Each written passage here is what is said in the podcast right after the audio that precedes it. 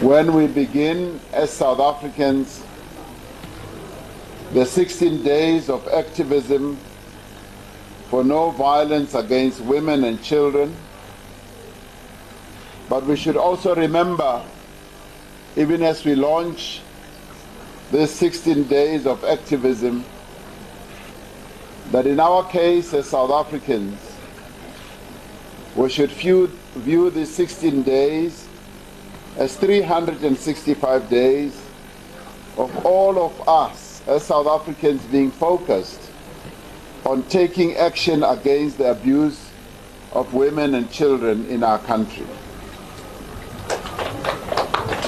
So today it is 365 days.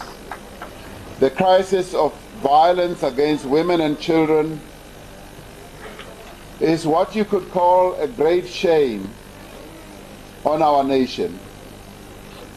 There are many other countries around the world who are having to deal with the same type of crisis. But today, as South Africans, we need to be taking it much more seriously.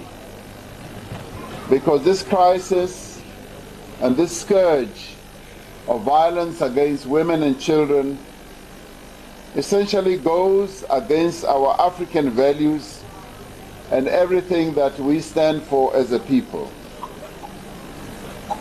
As we were growing up, we were taught that as men and boys, we must respect women and protect children. We were taught to never ever raise your hand against a woman. But many South African men have taken to doing that as they abuse the women of our country, rape them, and even go to an extent of killing them. Our communities are in the grip of violence against those we are supposed to protect. As I stand here before you, I invoke the memories of many women and young women in this province and throughout the country who have suffered from the brutality of men. We remember six-year-old Boitumelo Matikoleng from Siraheng village, who we buried last month, her young life cut short by a man who raped her and left her for dead. We remember 11-year-old Tandi Mampane from Hamarishani village who went missing from her home in September and whose body was found a week later. We remember 59-year-old Mamampe Pusofi Vukeya, a grandmother from Mushwana village, who was attacked while collecting firewood and died in hospital in June after being raped and beaten. We also remember two-year-old Samson Sitole from Siraheng village who was kidnapped, raped and murdered in December last year and his tiny body thrown into the bush. These cowardly criminals have absolutely demonstrated that they have no regard for the sanctity of human life. And as they perpetrate their criminal deeds, they do not discriminate. The young are attacked, as are the elderly as well.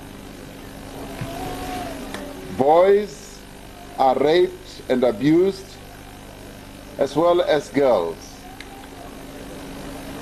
They impose their toxic masculinity on those who are gay, straight, transgender, and bisexual.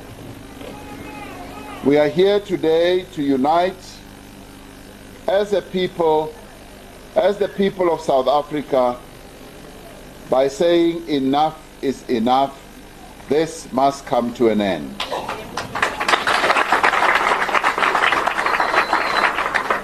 Because we have truly had enough. In September, a new sexual offences court was opened right here in Limpopo, in the northern part of our province in Sibasa, and 11 regional courts across all provinces have been identified for upgrades. New CCTV systems will allow survivors to testify in privacy with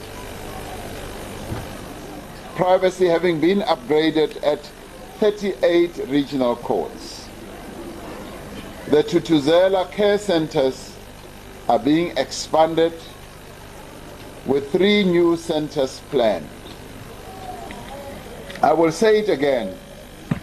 Violence against women is not a problem of women. It is a problem of us men.